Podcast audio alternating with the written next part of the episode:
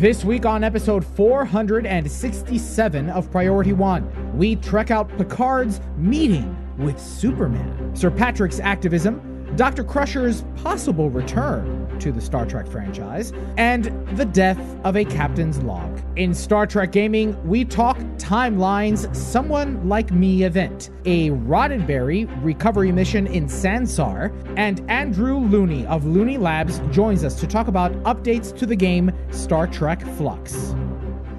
RPN, the Roddenberry Podcast Network. Command codes verified. Priority 1 message from Starfleet coming in on secured channel.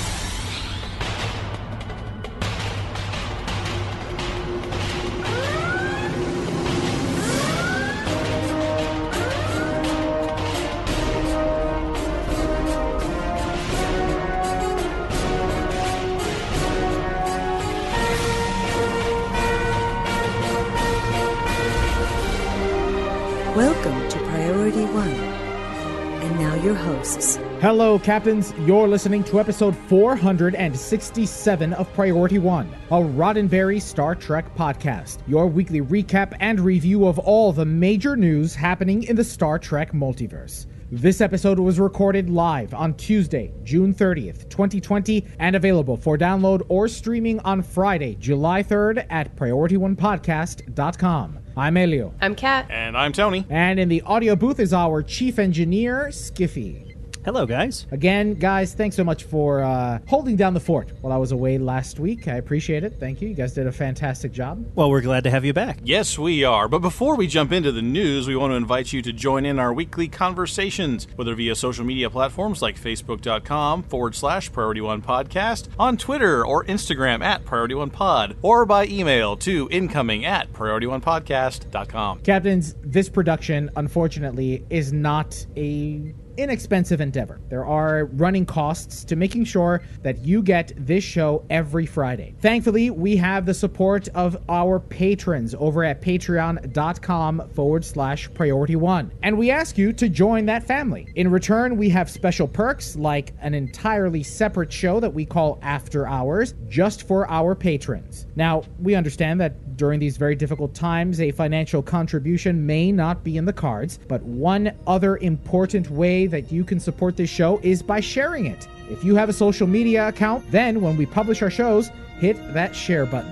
It's your support that keeps us going. Now let's check out the latest news from the Star Trek multiverse. Jim, what in blazes? I don't know. Then let's trek it out. Captains, you know me. I like to get controversial on this show. I like to stir the pot, so to speak. And what I'm about to say is no different. Star Trek is, in fact, the best science fiction franchise. And although Jake really wants me to say Superman, Batman is the true king of superheroes. Better than I'd say Captain America, Spider Man, Wonder Woman, The Flash, and Superman all combined. You're going off script again, man. Oh, I'm going off script. How dare Jake try to put those words in my mouth? Batman all the way. But anyway, imagine our excitement when we learned that Captain Jean Luc Picard and Kal-El would sit down to interview one another. This week on Variety's Actors on Actors, Sir Patrick Stewart and Henry Cavill met through the magic of modern technology to talk about their lives, careers, and Cavill's first time meeting the legendary thespian. The pair discussed their love of being on stage, playing someone other than themselves, and Stewart recounted how his early experiences as the Bristol Old Vic Theatre School translated into the ensemble elements of Star Trek The Next Generation. I had been thought of as being a bit weird where I was growing up because I wanted to act. To the, my friends, it was just, I was a show off and that was all. And it wasn't true, there were Right. other reasons. But then to find a whole community and society of people who felt just like me. And I think it's one of the reasons why I've come to love companies so much, whether it's on stage or doing a show like Picard or Next Generation. We were a company. I continually insisted that we should think of ourselves as an ensemble and that there wasn't Jean Luc Picard sitting in the captain's chair, but we were a group who were all united in doing one thing.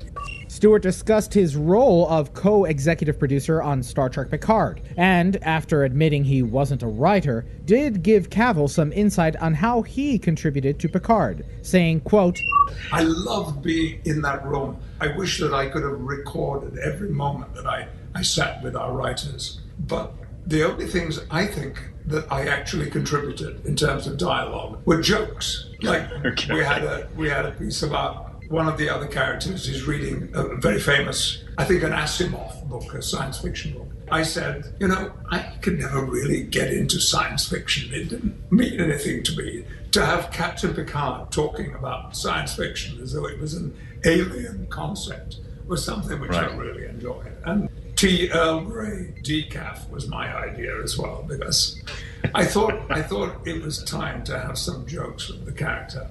Now, the conversation is a little over an hour and covers Stewart's praise for his Picard co stars, strolls down memory lane, and his love for Sir Ian McKellen. Now, if you didn't love Henry Cavill and Sir Patrick Stewart before the video, well, you certainly will after watching it. So be sure to catch it on YouTube by clicking our link in the show notes. You know, we were having that discussion just the other night on, I can't remember what we were doing, it was a card frequency bunch, but older science fiction doesn't ring anymore. What do you mean? I've read some of the classic stuff from the 50s, and we know much more now. And so you pick it up and you read it and go, eh, eh, you just can't get into it. Oh, you're talking about like Asimov or yeah, some of his early stuff. Uh, one of his one of his books that he wrote under a pseudonym was called "The Oceans of Venus," where they thought that the surface of Venus was a giant ocean. That's why it was so cloudy. And so you read that, and it's like, okay, if it was some other planet in some other solar system, this might work. But it's called the Oceans of Venus, so it's just it's, it's like it takes you out of it right at the beginning. Kind of like how Endgame ruined Back to the Future for me. How Endgame ruined what? Back to the Future. I don't. I it's don't a see- joke. Never mind. Oh. Endgame, the movie, Avengers. Forget it. Oh, that joke that Don Cheadle does. Okay, all right, okay. See, that was that was a deep cut, Skippy. That was a deep cut. Anyway, it's funny you bring that up because I don't know if you had the opportunity yet to watch the second season of The Twilight Zone on CBS All Access. It is actually a really fun revisit to that old sci fi. So the last episode involves, you know, these aliens and, you know, it, it's very deep and contemporary, and yet harkens back to older science fiction. Like the aliens themselves look like cheaper Talosians. Like, it, but still, there's that charm to it. So the second season of Twilight Zone actually made me want to read a little bit more of Asimov and, and others. Well, it depends on what it is, and, and I think the the difference is is that when you look for it, if you want to look at it from Captain Picard's shoes, he's reading about what ancient Earthlings thought about the future. It would take him right out of it, like okay, all the things we know about space travel, I have to throw away and uh, put myself into the shoes of somebody 500 years ago thinking about space travel. Whereas Twilight Zone is like you know we recycle stories that are that were maybe anachronistic in the 50s you know, when looking back at it now, but they can be updated because society and the world hasn't changed that much. So it, it, I think there's a there's a difference there, and I think why even though it was a funny throwaway line that Stewart made, I think there's some truth to it now. Even looking back 50 years, reading so, certain science fiction today, everybody smokes. Everybody smokes cigarettes in, Asim- in the Asimov books. It's just so weird. Raffi smokes whatever powdered. Well, that she does the electric lettuce. That's the different Snake thing. Groot. of course, people are going to do that in the future. I mean, come on. It's like, uh, sure. Well, again, we encourage you to check it out. It's a, it's you know, it's a Zoom call with the two of them. It's a little long in the tooth, a little bit, but there's definitely some interesting conversations that they have. Uh, and even as actors, uh, they have a wonderful conversation about auditioning, what actors should think about when they go into an audition, leaving an audition, how Sir Patrick evolved as a director and as a producer, learning on TNG. So, uh, so definitely be sure to check it out. Sir Patrick was busy this week. On June 24th, the 79 year old Picard portrayer spoke with TV Guide about Star Trek naughty words and the importance of activism. Stewart talked about the use of profanity in Star Trek's newest offerings and his reaction to first reading the vulgarity in Picard's script. Quote, I think that Picard had actually taken an active decision not not to abuse language that would be unpleasant for people to hear, whether it is abusive or offensive in some way, and he stuck to it. Even if he wanted to say,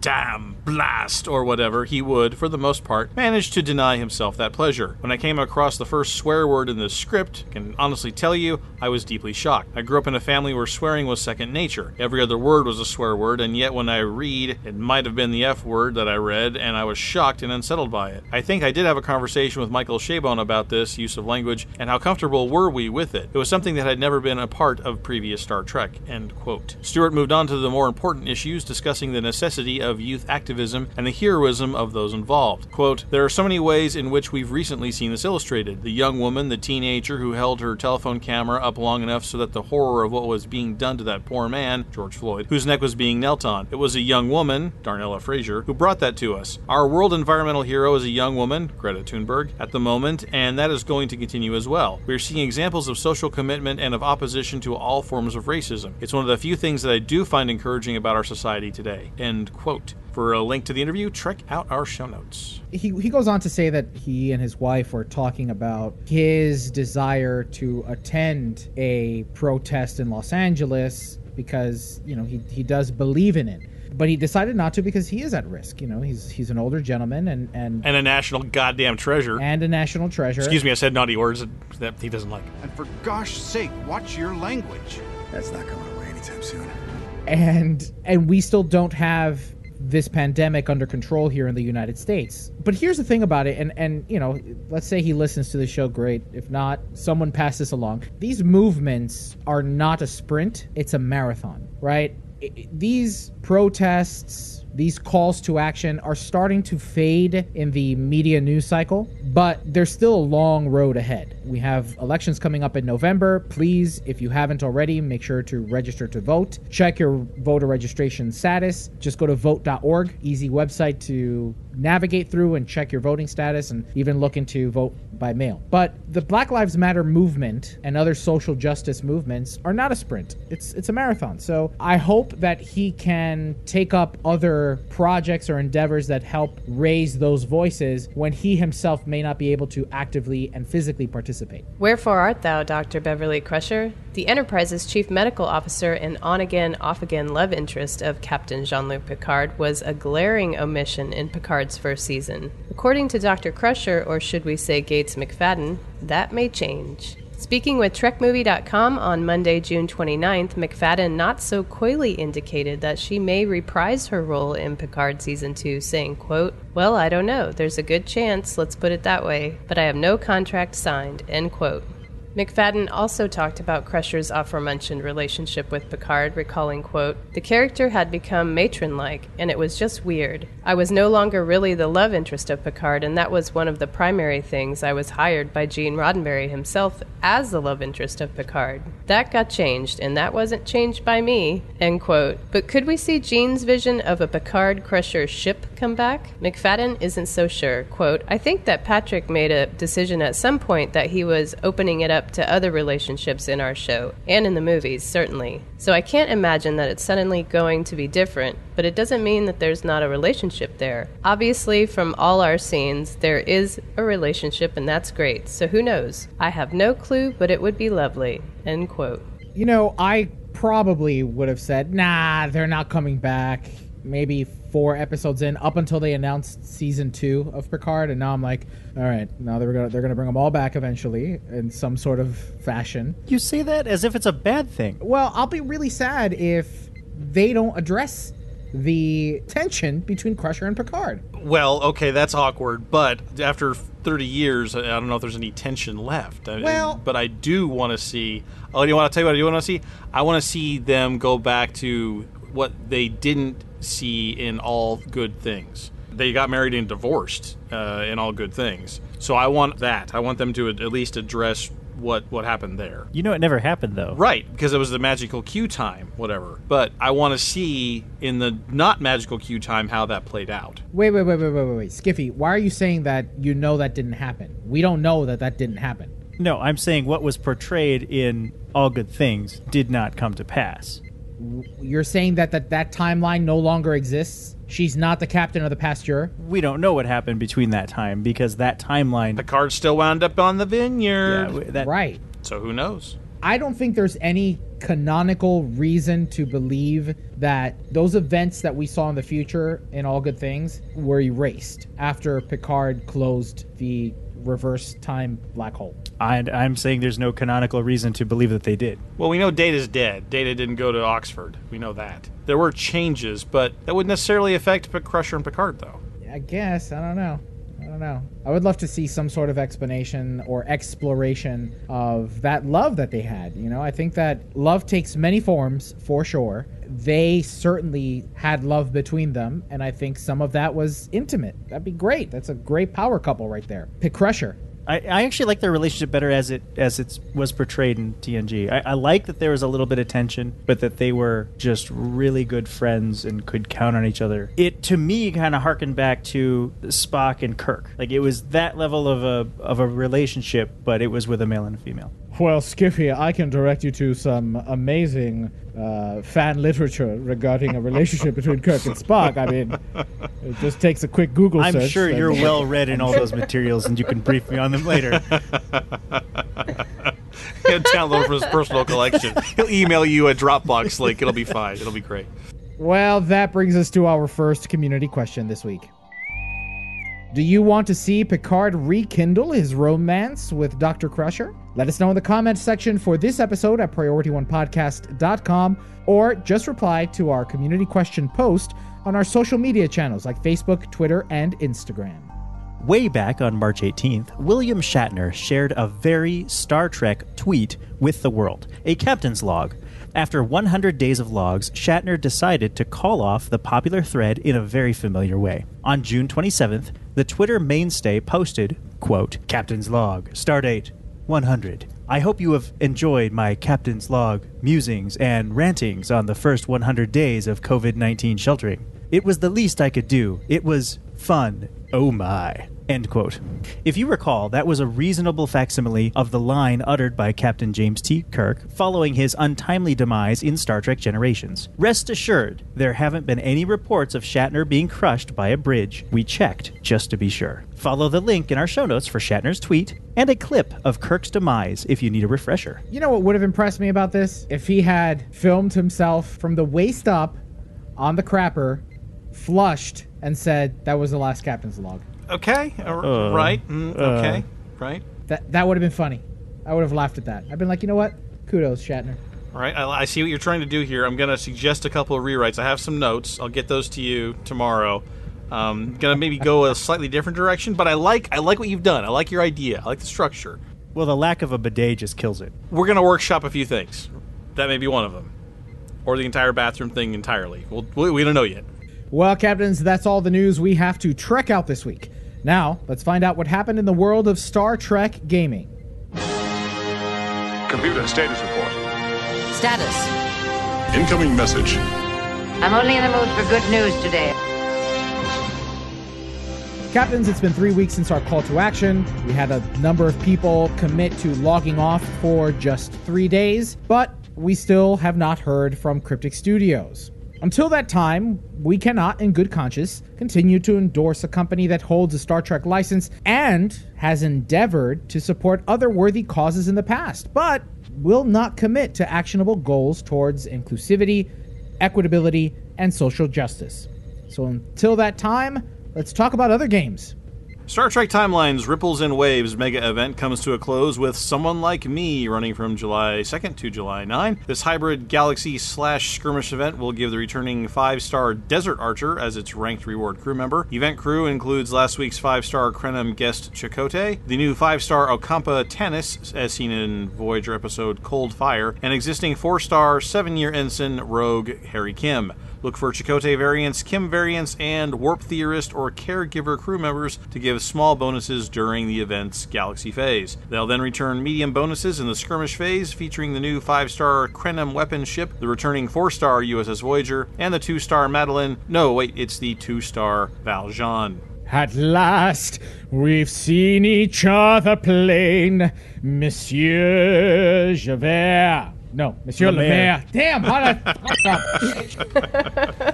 See, You win. Elijah, it's not that we have a problem with the language you're using. It's just that the way you use it sounds so unnatural. If you're a veteran listener to our show, you've heard us mention the Roddenberry Nexus before. It's a Star Trek focused world within the Sansar virtual reality social platform. They've done great events like virtual fan engagements with insiders like Doug Drexler and Rod Roddenberry.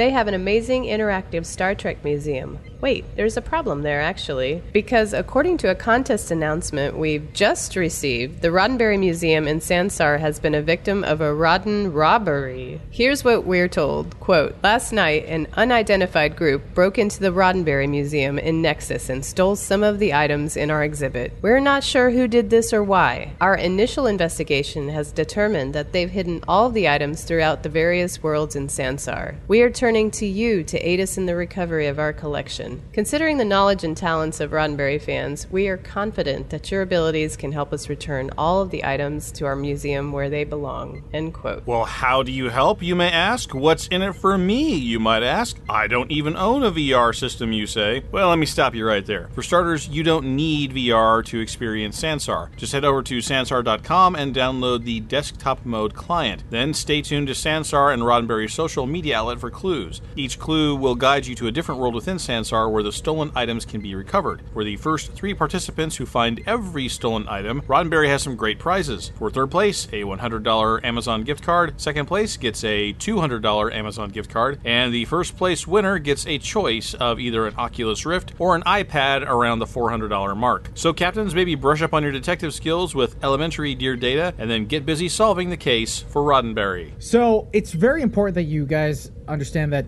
even though this system and this game is built for VR, you don't need VR, right? You, you can go ahead and launch the game and explore these worlds. And that's the other aspect about Sansar is that it is nothing but worlds different worlds that you can explore. Uh, a few months ago, actually, it might have been over a year ago now, I had joined John for a, a live event in Sansar. I have an Oculus Rift, so I loaded it up. And first is yeah, it's a very immersive experience, especially when you are wearing a VR headset. Again, you don't need one. But we were on the bridge of the Constitution class Enterprise, and it was a digital version of what you would expect to experience in Ticonderoga, right? This is just button for button recreation. And then there's the Roddenberry Nexus, this museum where they have 3D scanned these props, these concept sculptures, even one of the concept sculptures for uh, Star Trek phase two, right? So you see the ship that was supposed to be used for phase two, which looks a lot like the Discovery. And if you happen to have a VR headset, you can actually pick up these items and explore them in digital 3D because they've been scanned. You'll have, as you walk up to to an item, you can hear some voiceover, kind of like the same digital as you walk through a museum, the person speaking in your head, the, the digital guide. You have Rod Roddenberry doing that. But honestly, what what was the greatest takeaway for me in that Sansar world and experience was the people. They are some of the most warm and kindest players that I've ever met in any platform or genre of games that I've ever done. After that one event, I hung out with them a little bit afterwards, and then they started taking me around these worlds, hopping to different environments, some of them created by even them, which is crazy to me. I mean, you know, you talk about the old Foundry in Star Trek Online, Sansar lets you build massive worlds in detail. It's just gorgeous. So, if you've never done it before, if you've never tried Sansar, it's the same guys that uh, made Second Life, it's the same company. Or at least it was. Check it out. Download it, install it. Again, you don't need VR. Explore the worlds. Try to talk to people. They're very friendly. Or participate in these Roddenberry events because uh, that's a really good way to get into the community as a new player. Have any of you guys tried it? Have any of you guys logged into the Nexus or anything? No. I have not. You, you're you did a good sales job on it though, and I do have I know. my, I'm like, let me my VR headset. So I, you you convinced me that I need to go take a look. That's almost all we have to cover in gaming news, except before we open hailing frequencies, we welcome Andrew Looney to talk about the latest updates to Star Trek Fluxx. Security clearance level 3 or above is required to access files. This is Captain Benjamin Sisko. Authorization Sisko Alpha 1 Alpha. Logs accessed. Captains, on this episode of Priority One Podcast, we welcome Chief Creative Officer and inventor of most of all of Looney Labs games, Andrew Looney. Andrew, thank you so very much for joining us. It's my pleasure. It's great to be here. Do you prefer Andrew or Andy? Uh, I go by Andrew on all of my formal documents, so my games are all by Andrew Looney, but all my friends call me Andy, so you can call me Andy.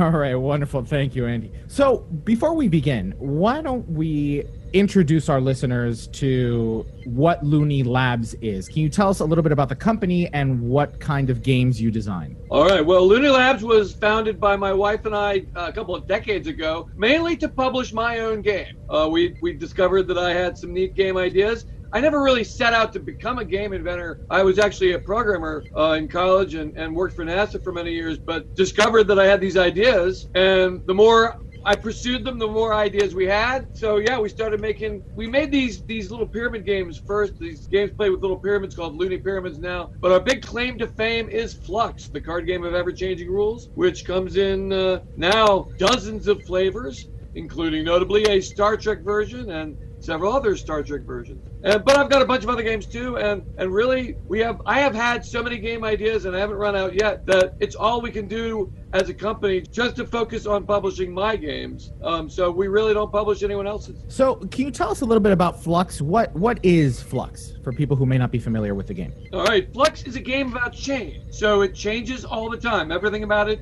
is constantly, as you might say, in flux. The rules change, the way you win changes, what stuff you have is going to be changing, and uh, yeah, it's it's different every time because it's a game where you get to change the rules. And the way that works specifically is there are, are cards called new rule cards that uh, allow you to change specific aspects of the game, like how many cards we're drawing or how many cards we're playing, and other little things like that. Um, and then the main action is that you've got these things called keepers that you're trying to collect, and when you have the right pair called for by the current and ever-changing goal, then you win. Boom, just like that. Now, uh, it, it sounds like a unique experience no matter what. If if there was another game kind of closely related to like I'm trying to paint a picture for our our listeners about, you know, how exactly to play the game or, or what kind of experience they might have playing it. You know, is there is there an age limit? Is there an age range that is typically targeted for this game? Well, we say eight and up on the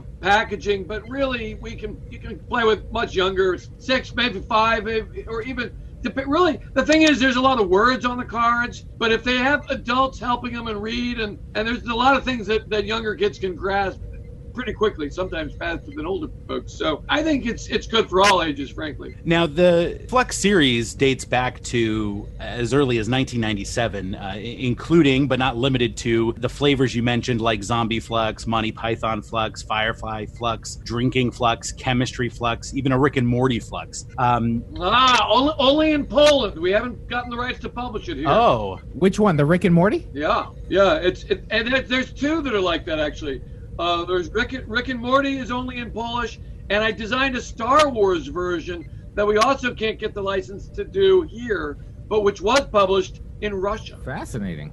Oh wow! So the list is almost endless. Uh, what do you do to keep the games feeling fresh and new to those who have been playing Fluxx since the beginning? And do you think you'll ever run out of ideas or, or new IPs for new versions of the game? Well, first of all, with each new version, I try to kind of climb inside the subject matter and think of what I can add to the game that'll make it new and interesting for that version. But the honest truth is, sometimes there just isn't really that much that makes each version different. I mean, some of them are, are wildly different. Some versions I've created whole new kinds of cards for, but other times it's kind of like, yeah, it's basically just Fluxx, but with a couple of new rules that are a little bit different. Um, as for the second part, how like do I think I'll ever run out of ideas or whatever he asked? I mean, I, I I'm always surprised actually at how I can keep reinventing this game. Um, much as like I said, to some degree, certain things just kind of keep being the same but with a new hat. Uh, sometimes I've, I've reinvented it. Like last year, we made a new version based on Jumanji, which once again introduced a new kind of card, the danger card, which can get you eliminated from the game. So I added a whole new mechanic to the game. And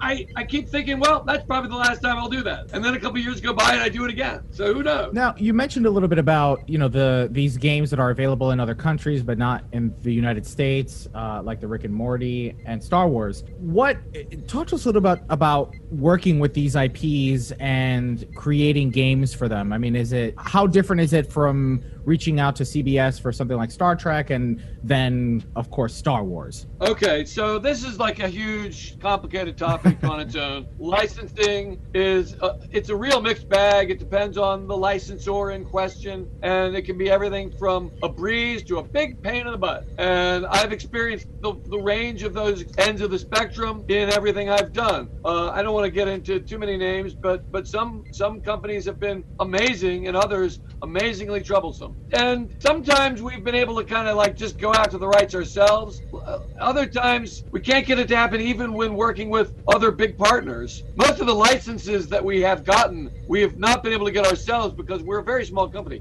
There are only six employees at Looney Labs. And in order to work with a big property, they expect a certain guarantee and minimums that you have to be paying. And we're just too small for some of that stuff. So in order to get a lot of the licenses, that we have, like for example, all the Star Trek, we have to partner with another company. Uh, in that case, it's Gale Force Nine, and that's a game company that already makes a lot of other Star Trek and other and Doctor Who, Firefly. We get a bunch of our properties to work with through them, but they don't have Star Wars. They only have Star Trek and a bunch of others. Nobody that we're working with has the Star Wars license, except that our Russian partners, they do. They have the rights. Like in, the company we we work with in Russia. All right, so let me back up a little bit.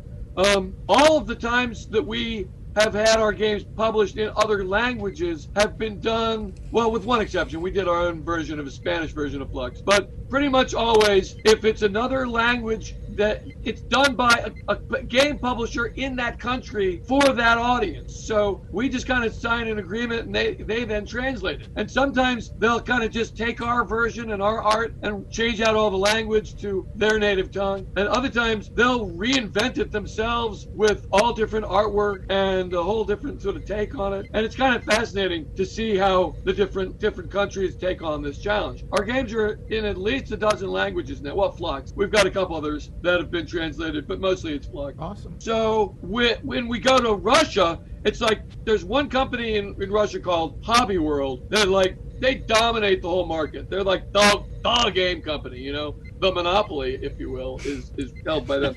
so they have all the rights. So they made several versions of Fluxx in Russian, and then they said, "Hey, you know, we have the Star Wars license. You wanna you wanna do a Star Wars Fluxx?" And I said, yeah, I, I, already have a design because I, I, I went through a phase where I was designing a bunch of, of versions just like ahead of the curve, thinking, well, maybe someday we'll get this license.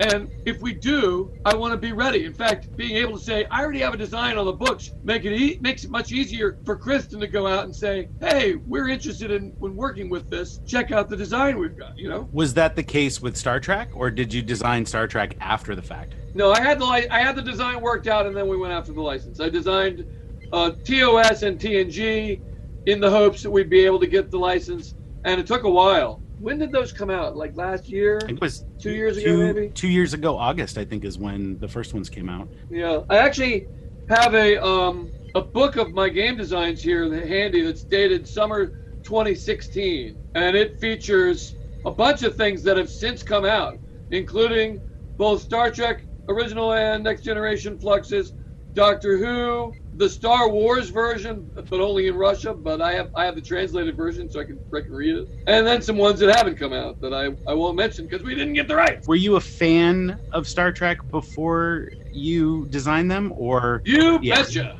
I have been a fan of Star Trek pretty much my whole life. Um, my first Star Trek was the animated series, which I tuned into as a young boy watching Saturday morning cartoons in 1973, and was fascinated to find that my my, my cool older brother came in suddenly wanting to watch one of my cartoons with me. I'm like, wow, this is weird. Why do you want to watch? Because of course he'd watched the original, and I think he only watched one episode before kind of stomping out saying, "Oh, the animation is so cheesy. I can't watch this kids, you know. But I kept watching it, and then as I got a little older, I I started tuning into the reruns of the original series, and then I've been on board from the from the beginning of every series since then. Can you talk a little bit about the design process of how you take that fandom of of watching Star Trek and then uh, applying it to the mechanics of, of the game that you're designing, whether it be Fluxx or Chrono Trek? All right. Well, um, Chrono Trek is a whole other topic and one that I'd be eager to talk about because I'm really proud of that. But with Fluxxes, well, it all it all begins with the Keepers. Okay, so you got to boil down the universe to about 20 canonical things. You know, the keepers, or if they've got negative things that I want to have creepers as, then then those. But you know, you, I have hundred cards in the deck, so there's this very. It's kind of like it's kind of like writing a haiku or a sonnet or other other fixed format creative works where you have certain lines that you have to color within. You know, so I only have hundred cards to work with, and given the four types of cards and the way Fluxx works, it boils down to really only 20, maybe 25 things that I can then pair up in different ways for maybe about 30 goals. And then the rest of the deck needs to be actions and new rules and stuff like that. So you, you kind of take a top down thing. Well, okay, so Star Trek, well, you're, you obviously all your main crew characters are going to be keepers. So that's you know, Kirk, Spock, McCoy, the whole group. Then you got the stuff they're going to want to have, you know, phaser, communicator, tricorder, the ship itself, a transporter, you know. Then you got to have some enemies in there. So the creepers show up as like the Klingons and the Romulans and the Doomsday Machine and, and a malfunction because there's always something malfunctioning in Star Trek. And uh, then you start pairing them up, you know? It's like, well, we you know, we got to have a, a Kirk and Spock and, and McCoy goal. They're,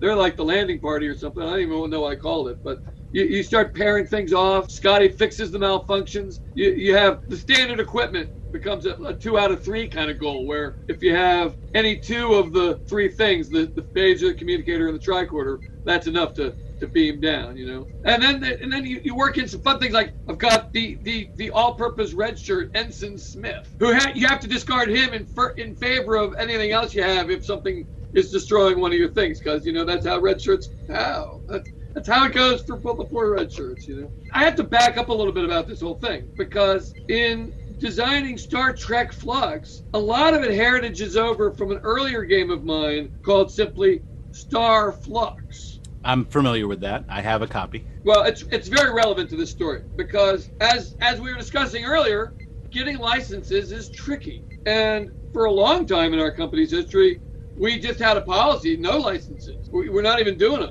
We, we don't have to we're too small. We can't get a license for something. And eventually they started, we, something dropped in our lap. So we decided, all right, let's do that one. And, and we started getting other opportunities. But for, for a long time, I wanted to, to do something with the Star Trek property, but we didn't have the licenses. And, and not just Star Trek, all the science fiction stuff that I'm into. So we did a parody mashup version called Star Fluxx, which has lots of Star Trek stuff, but also Star Wars and Doctor Who, Hitchhiker's Guide to the Galaxy, all that, all my favorite 70s and 80s kind of sci-fi, you know. And it, it, in a lot of ways, that's still one of my favorite versions. I even sort of kind of prefer it to Star Trek because it, you pull in all the franchises with that, you know. But it meant that it, it became kind of my template when I did then say well, maybe I should make an actual Star Trek Fluxx just in case we suddenly get the rights. And there, some of the stuff I'd done in Star Fluxx just immediately carried over. And one of those was in Star Fluxx, it's just the expendable crewman. Mm-hmm. But then in Star Trek Fluxx, I, I wanted it to be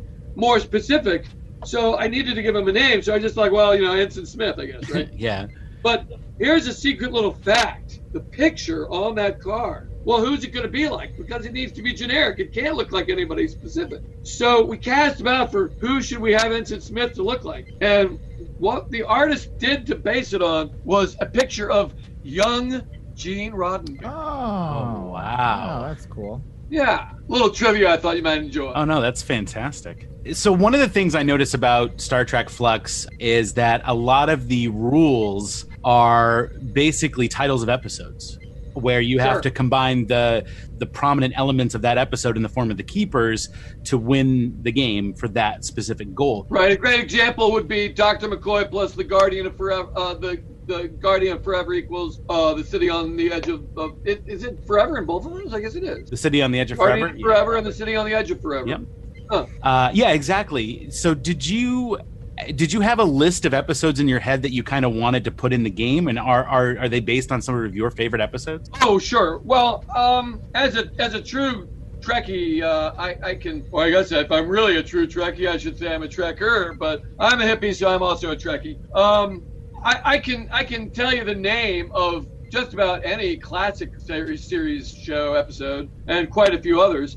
And when I'm I'm casting about for a name for something, that's often a great place to look because the fans also know those episode titles and can just tell you, boom, that's the name of that episode. So if you have that relationship to the material such that I can just say City on the Edge of Forever and you're immediately going to think of Guardian of Forever and, and, and that moment where McCoy leaps through it into the past and it's all summed up in that title. Yeah, that's great. It's it's a lot of fun to be able to sort of try to recreate those moments within the card game. That's probably my favorite part of playing Star Trek Fluxx is is trying to recreate those episodes using the cards available. So uh, I think uh, I think you you accomplished that goal of uh, sort of emulating that uh, experience. Cool. Well, now let me ask a little bit about what you know. You you, you you've already played all the stuff that's in print, right? But you haven't seen Voyager Fluxx, have you?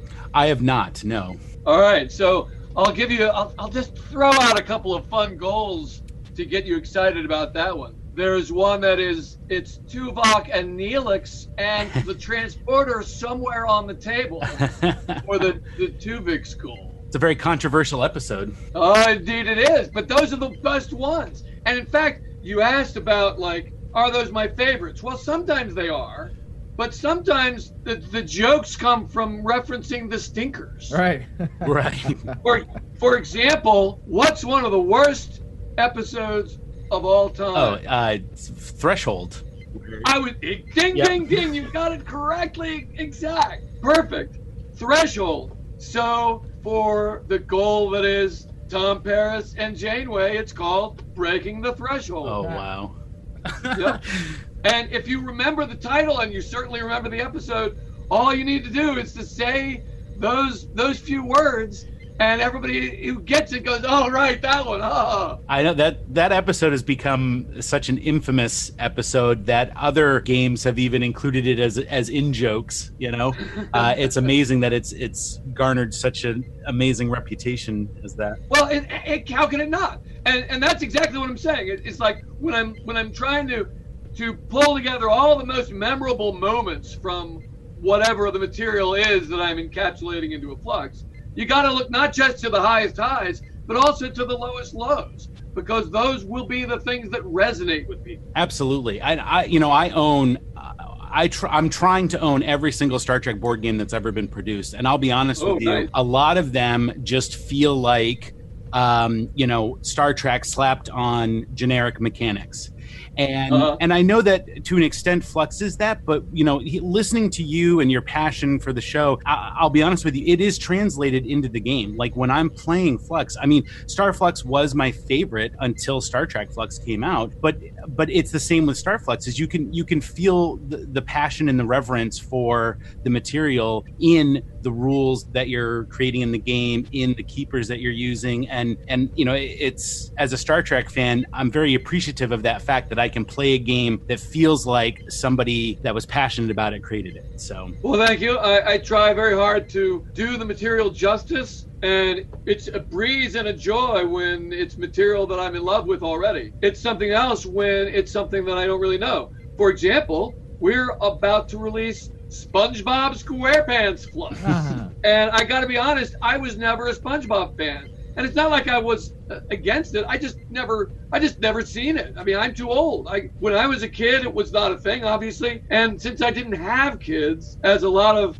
my peers have done and sort of seen it through the eyes of their kids growing up, I just had no familiarity. I'd never seen an episode. So my job for a while included watching cartoons as I needed to bone up on that one because that one, again, to go back to the licensing thing, um, another company that we've gotten some licenses through is uh, called Cardinal and actually Spin Master now, and they they're the ones who helped us be able to publish Jumanji Fluxx and more importantly Marvel Fluxx, which was that one was you know an easy one because I yeah, I've watched all the movies, I've been comics fan, etc. But then they said, "Hey, there's a SpongeBob movie coming out next year. You should do a SpongeBob fluxx. It's a it's a hot license. Everybody loves it." It's like, oh my gosh, I don't I don't know the material, but you know, I I uh, set some time aside, and after watching a couple of seasons, it was easy enough for me to design that one too. Wow. Now you had mentioned we, we've talked about Star Trek Voyager Fluxx. And when is that releasing, and how can people find it? Um, I believe it'll be the end of July, and certainly you can, you know, in these difficult times, it's it's a it's it's not the same. Normally, I would have said just go to your local game store, but your local game store may not be open yet because of the pandemic. Right. So you know, um, if you if you must buy it online, we always say please buy it directly from our website, which is looneylabs.com. But we do always try to drive the traffic to our local game stores, who are very important partners in this game selling business of ours. You know, you bring up a good point about, you know, how for the last, you know, four months at least, we've been on lockdown. And so a lot of gamers uh, are turning to online games, right? They're turning online to, to enjoy and, and, you know, get on Zoom with some of their family and friends. Have you thought about a digital version of the game if there isn't one already? I saw that there is, there seems to be something on the Google Play Store, for instance, uh, called Fluxx, but it doesn't seem to be the actual Star Trek one, for instance. Right. You know, and we all joke around every once in a while that all our Star Trek fans might as well be living in Narnia as it is, right? Because you know, how often do you get to hang out with your Star Trek friends? So, have you, you know, given the current condition of of not being able to sit around a table with with family and friends, have you thought about moving towards uh, digital? Okay, so first of all, yes, there is a Fluxx app you can play on your phone, but not really on the computer yet. And it's made by a company called Playdek. And again, it's kind of like uh, doing a, a, foreign language version. We we just turn over the uh, how, the development of it to them, and and uh, we play tested and things, but we're we're not really involved with it. It's funny since I used to be a programmer, but I'm a retired programmer. It's been so long since I've, I've written any code that all my knowledge is hopelessly obsolete unless you've got some vintage C program that you need debugged. I can't help you.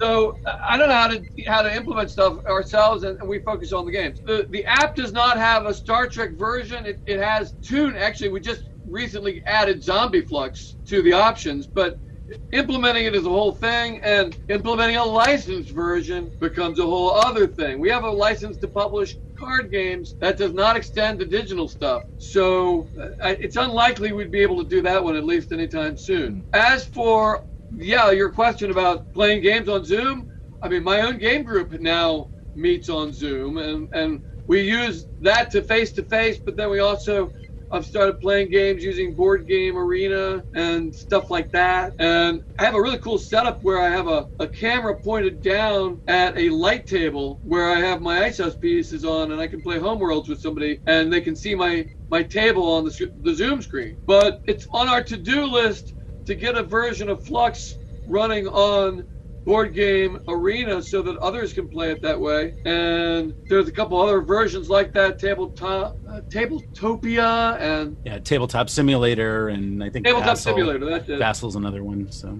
yeah, we'd like to be in all of those, but again, we're not programmers anymore, so we're a little late to the party on that. It'd be nice to be on there now, since, as you say, everybody's doing the Zoom thing.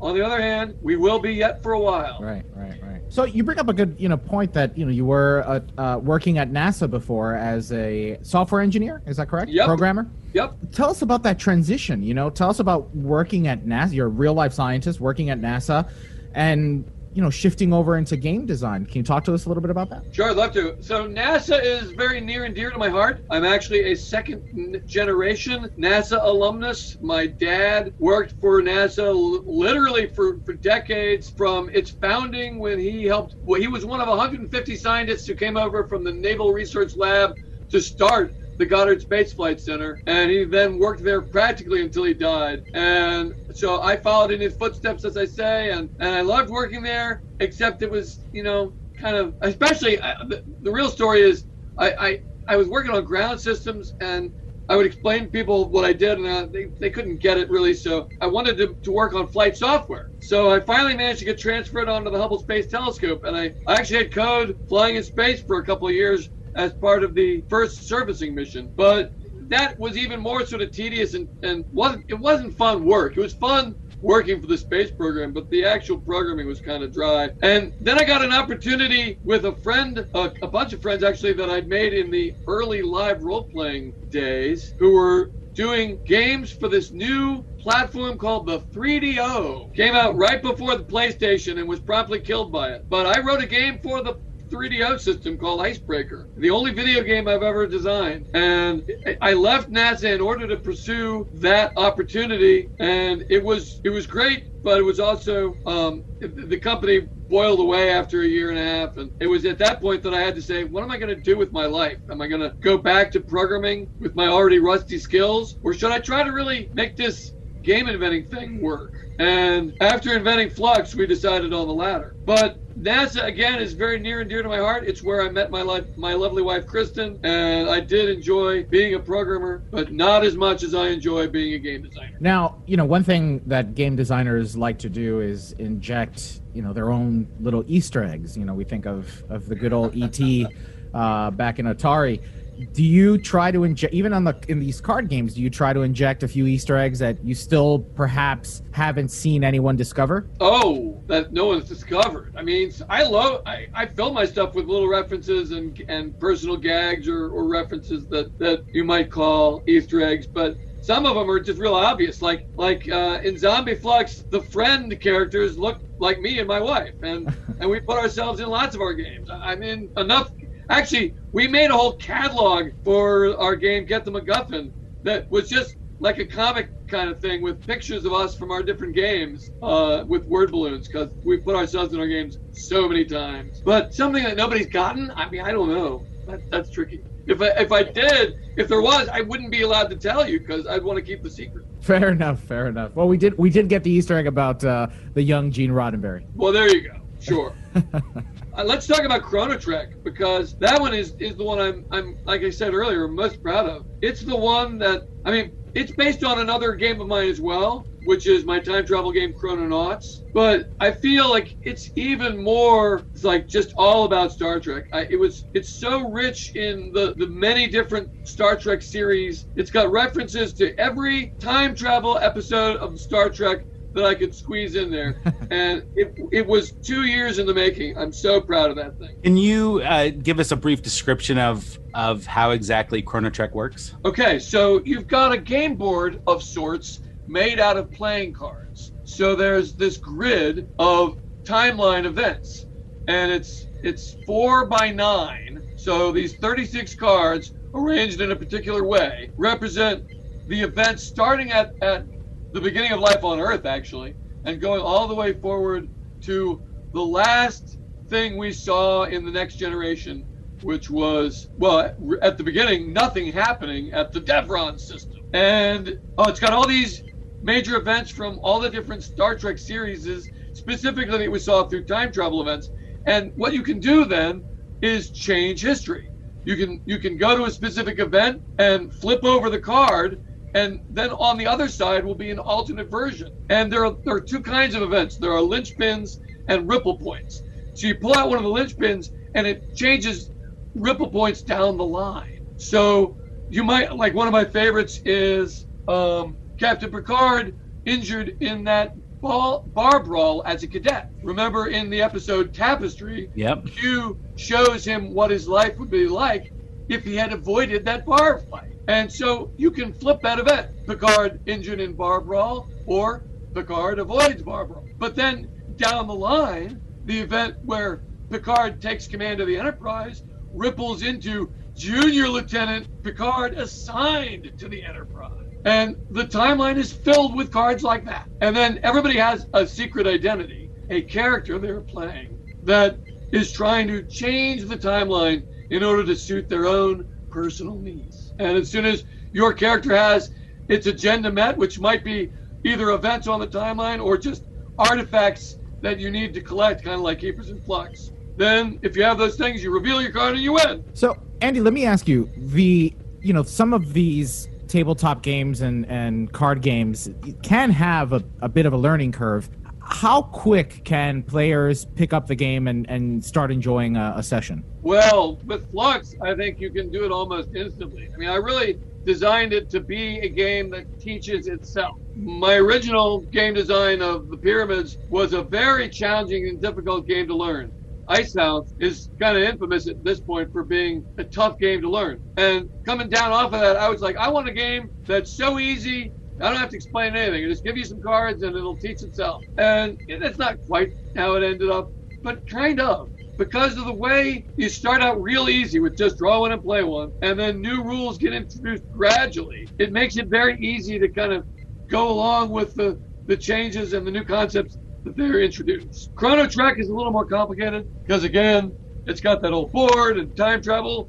It's just a complicated subject, but it's pretty pretty simple too in, in a lot of ways. I, I think it's it's uh, a, a, quick learn. And what's the average cost of a, of uh, one of the games, for instance? Twenty bucks. Um, Chrono Trek is a little a little more expensive. It's it's a lot of cards, more than usual. I think it's twenty five. Most licensed Fluxx decks, the Star Treks obviously are what we're talking about here. They typically are 20 bucks, although the unlicensed ones are only 16 because we got to pay more for the license and we just tack it right on. And this, you know, you pay the twenty dollars, and that's good enough for for uh, for instance, how many players, for instance? Two to six. Two to six. Awesome, awesome. And with these, now, one of my questions is with these different Star Trek versions of Fluxx, is it interchangeable? Can I, you know, mix in cards, or is it really focused on the series? So, for instance, you know, you can only play Voyager with Voyager. All right, so all fluxxes have the same card back and can technically be mixed together. We don't usually recommend it. Most of the time, different versions don't really combine very well, and the game becomes a lot harder to win if there's a lot of different cards. There's too many too many different goals to, get the one you need. So a lot of times I will not recommend it. But with Star Trek, Star Trek and Star Trek The Next Generation Fluxx were actually kind of designed to be combined. In fact, to enhance that, there's a third little product, a booster pack called the Bridge Pack, that bridges those two with a keeper called the Bridge. And then a bunch of goals that are like this thing from this version and then this thing from this version. So you know, you got the, the engineering geniuses that are that you need Scotty and Geordi on one goal. And so there, there are goals that actually tie them together like that. The others, not as much. DS9 and Voyager are a lot more standalone, both in their property as well as the way they work with Fluxx. They can be combined. Uh, again, they have the same card back, and there are icons that work the same way, like crew member icons and equipment icons that allow certain things to interchange between the versions, but there aren't going to be the kind of crossover goals that I described for TOS and TNG as there are for the others because I've never been able to come up with a, a good version of a bridge pack to connect the others. Well, Andy, uh, you know, we wouldn't be much of a fan podcast if we didn't ask you a few obligatory Trekkie questions. So, oh, okay, hit it. Who is your favorite captain? Yeah, that's a tough one. Again, I'm an old guy. I almost instinctively got to say Kirk, but you know, I'm a bald guy, so I love me Picard. and I'm a big Janeway fan. Ah, it's a real tough call. You know what? How about this one? How about First Officer? First Officer. Oh, that's tough too. uh, I'll just make. I'll just go with Spock for that. Fair enough. Uh, what's your favorite episode or or favorite episodes? Well, let's see. Original series, I'd say Mirror Mirror and, and Doomsday Machine would be my, my kind of top two. But my favorite of anything would be Trials and Tribble-ations. Ah. Okay. That's that that to me is a celebration of Star Trek right there. It's so great. It's just so great.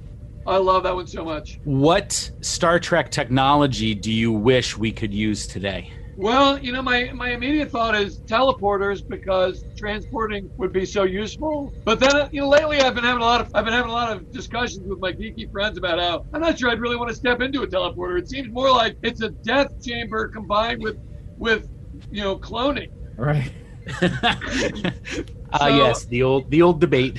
Yeah, exactly. So I, I think instead of the suicide booth that that makes a copy of you, I would rather just have uh, the food replicators. I mean, think how, how great food replicators would be. I mean, all replication, but especially with today's, you know, it's like it would solve so many things to have food replicators. Right, right.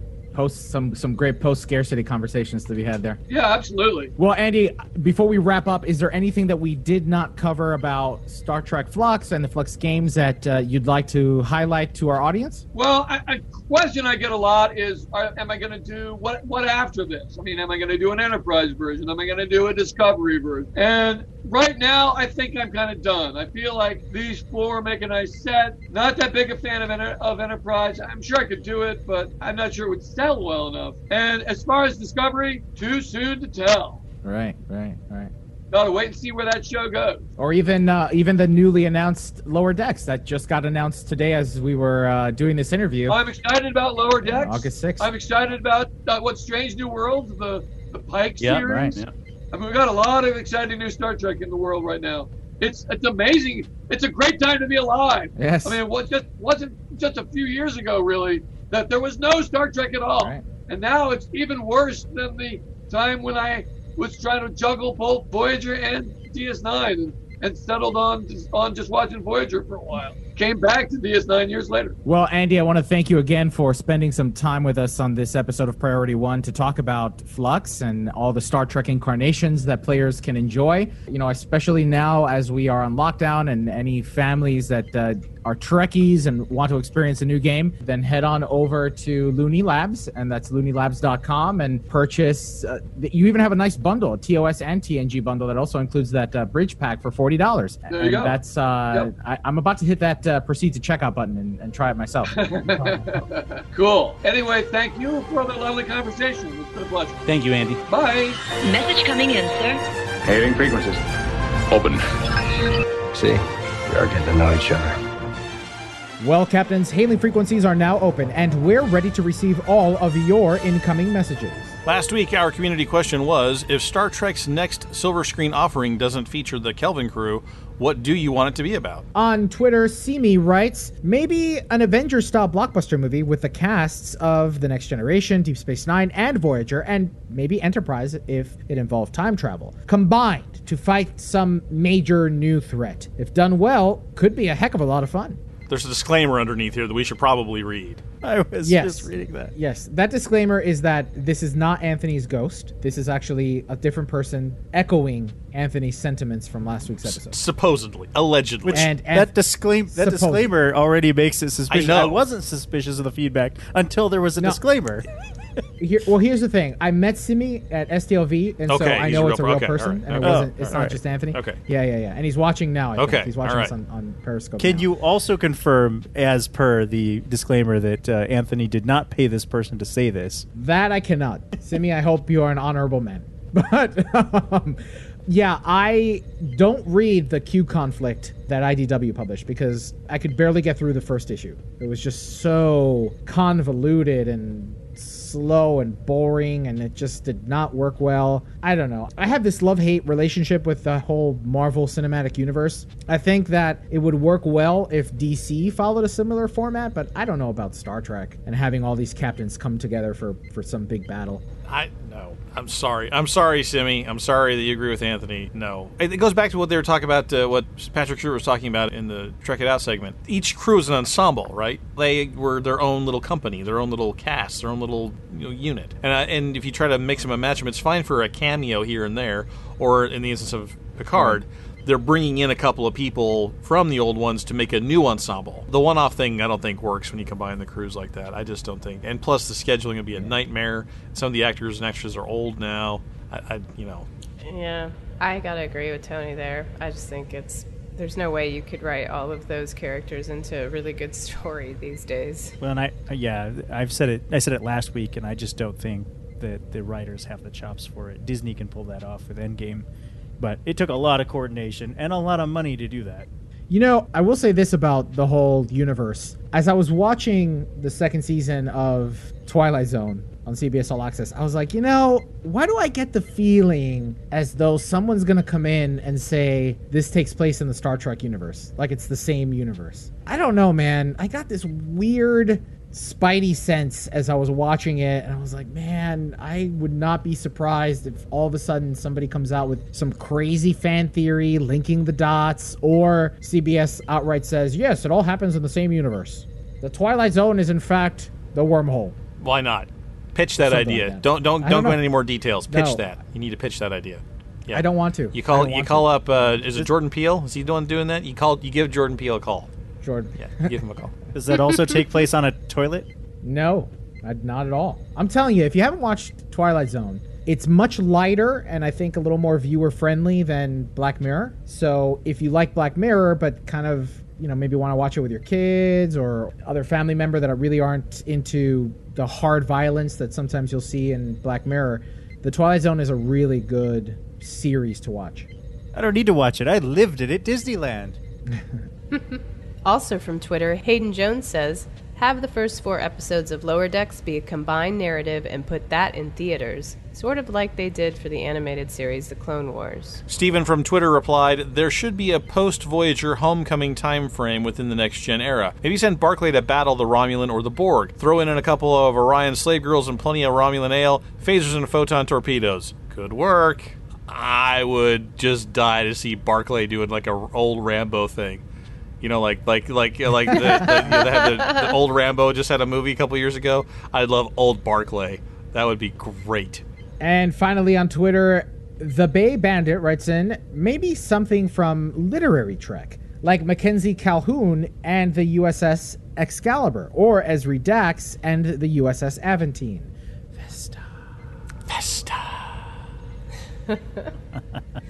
Over on Facebook, both Mark Jenkins and David Hargis had several great ideas for new Trek films. You can head over to our Facebook page for their full comments, but to summarize, Mark would like a new cruise set between Star Trek VI and TNG, or set after Star Trek Picard, while David thinks a proper retelling of The Cage could make a good feature presentation. David's kind of going to get his wish with the with the Pike series. I mean, he's going to kind of Yeah. get his Yeah. wish. Sure. And I would love to see somebody do a Stargazer series.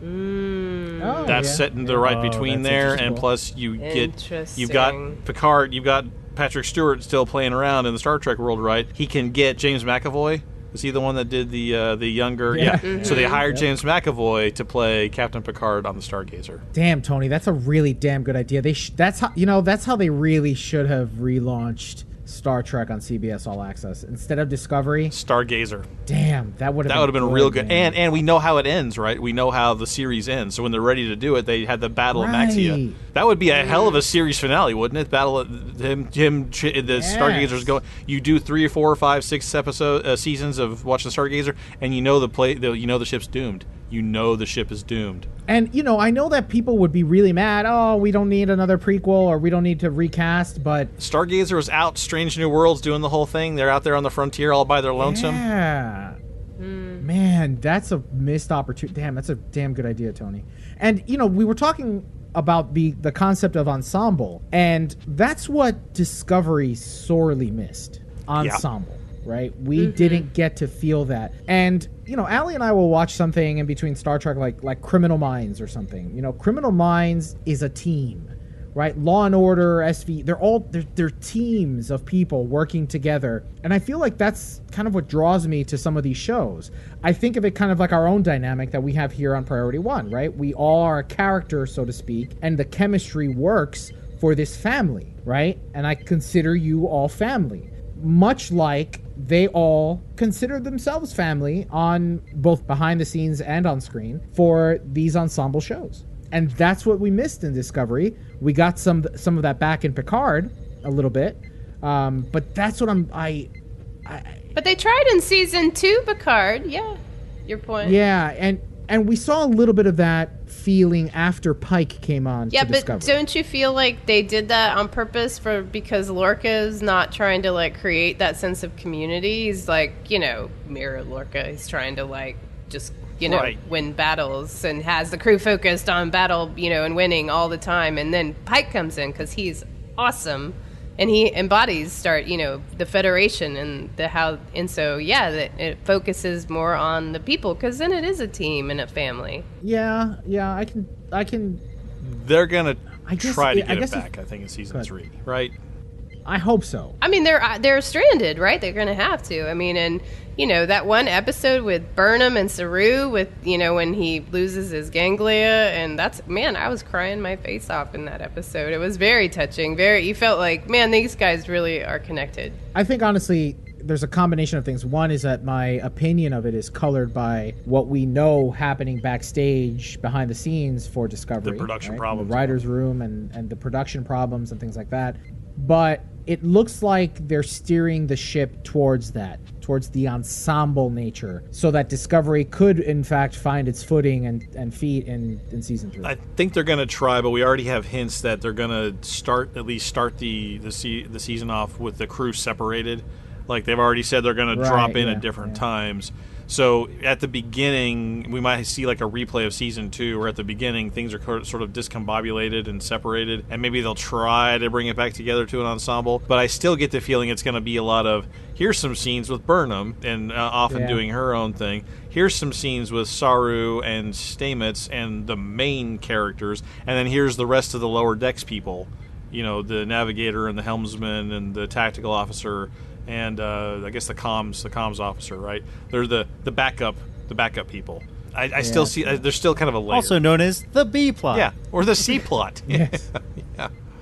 Well, that wraps up episode 467 of Priority One, a Roddenberry Star Trek podcast. But there are more great shows available to you on the Roddenberry Podcast Network.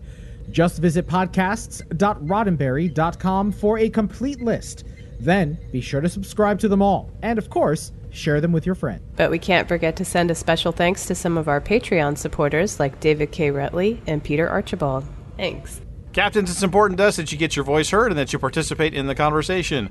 Leave us a comment on our website at PriorityOnePodcast.com, on our Facebook page at Facebook.com forward slash Priority One Podcast, or find us on Twitter and Instagram at Priority One Pod. And if you're still craving more, be sure to spend time with Winters, Anthony, and me, and the rest of the Priority One Armada. Saturday nights, the Armada broadcasts live to review the latest news from Star Trek Online and the Armada community, including spotlighting some of our amazing members. With regular giveaways, there's something for all Star Trek Online players, whether you're new or a veteran. Follow us on all our social media accounts for broadcast times, and if you'd like to join the Armada, visit PriorityOneArmada.com. This episode of Priority One is brought to you by our patrons through patreon.com. Find out more and add your support at patreon.com forward slash priority one. Now, even if you cannot make a financial contribution, the next best thing you can do is to share our show. If you're on social media like Twitter, Facebook, or Instagram, then be sure to follow us. And when we post an episode, hit that like and share or retweet button. It's your support that keeps us going.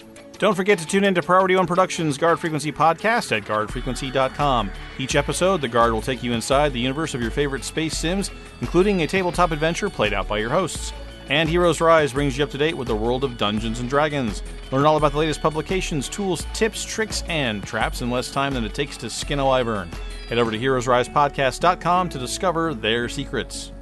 A very special thanks to our guest, Andrew Looney, for updating us on Star Trek Fluxx. Thanks to our audio editors, including Gray, William, Brandon, Rand, Daniel, Roscoe, and Skiffy. Thanks to our producer, Jake Morgan, and associate producer, Shane Hoover, with support from Advisory Panda of the Priority One Armada. Together, they help organize and write up our summary of the weekly headlines from the Star Trek multiverse. A very special thanks to our social media manager, Anthony Cox. Thanks to our graphic artist, Henry Pomper, with support from Jason Smith of the Priority One Armada. Thanks to the composer of our theme music, Chris Watts. And most importantly, captains, a big thanks to you, the Star Trek community, our listeners because without your ongoing support, none of this would be possible.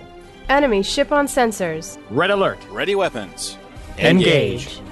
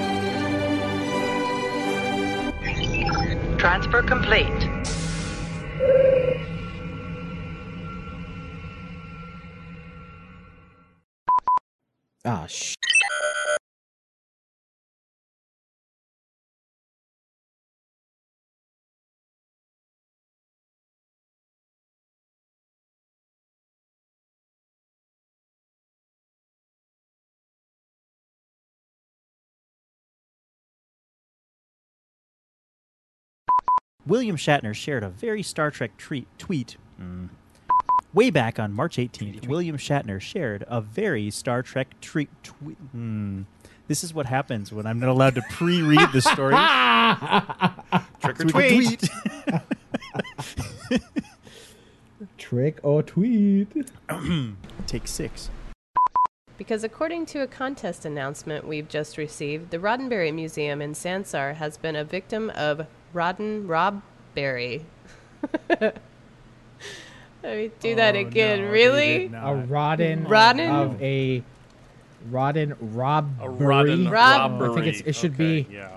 Uh, I was like, oh, that's not making any sense. That's just bad. Come on. Wah, wah, wah. Podcast.roddenberry.com. The Roddenberry Podcast Network.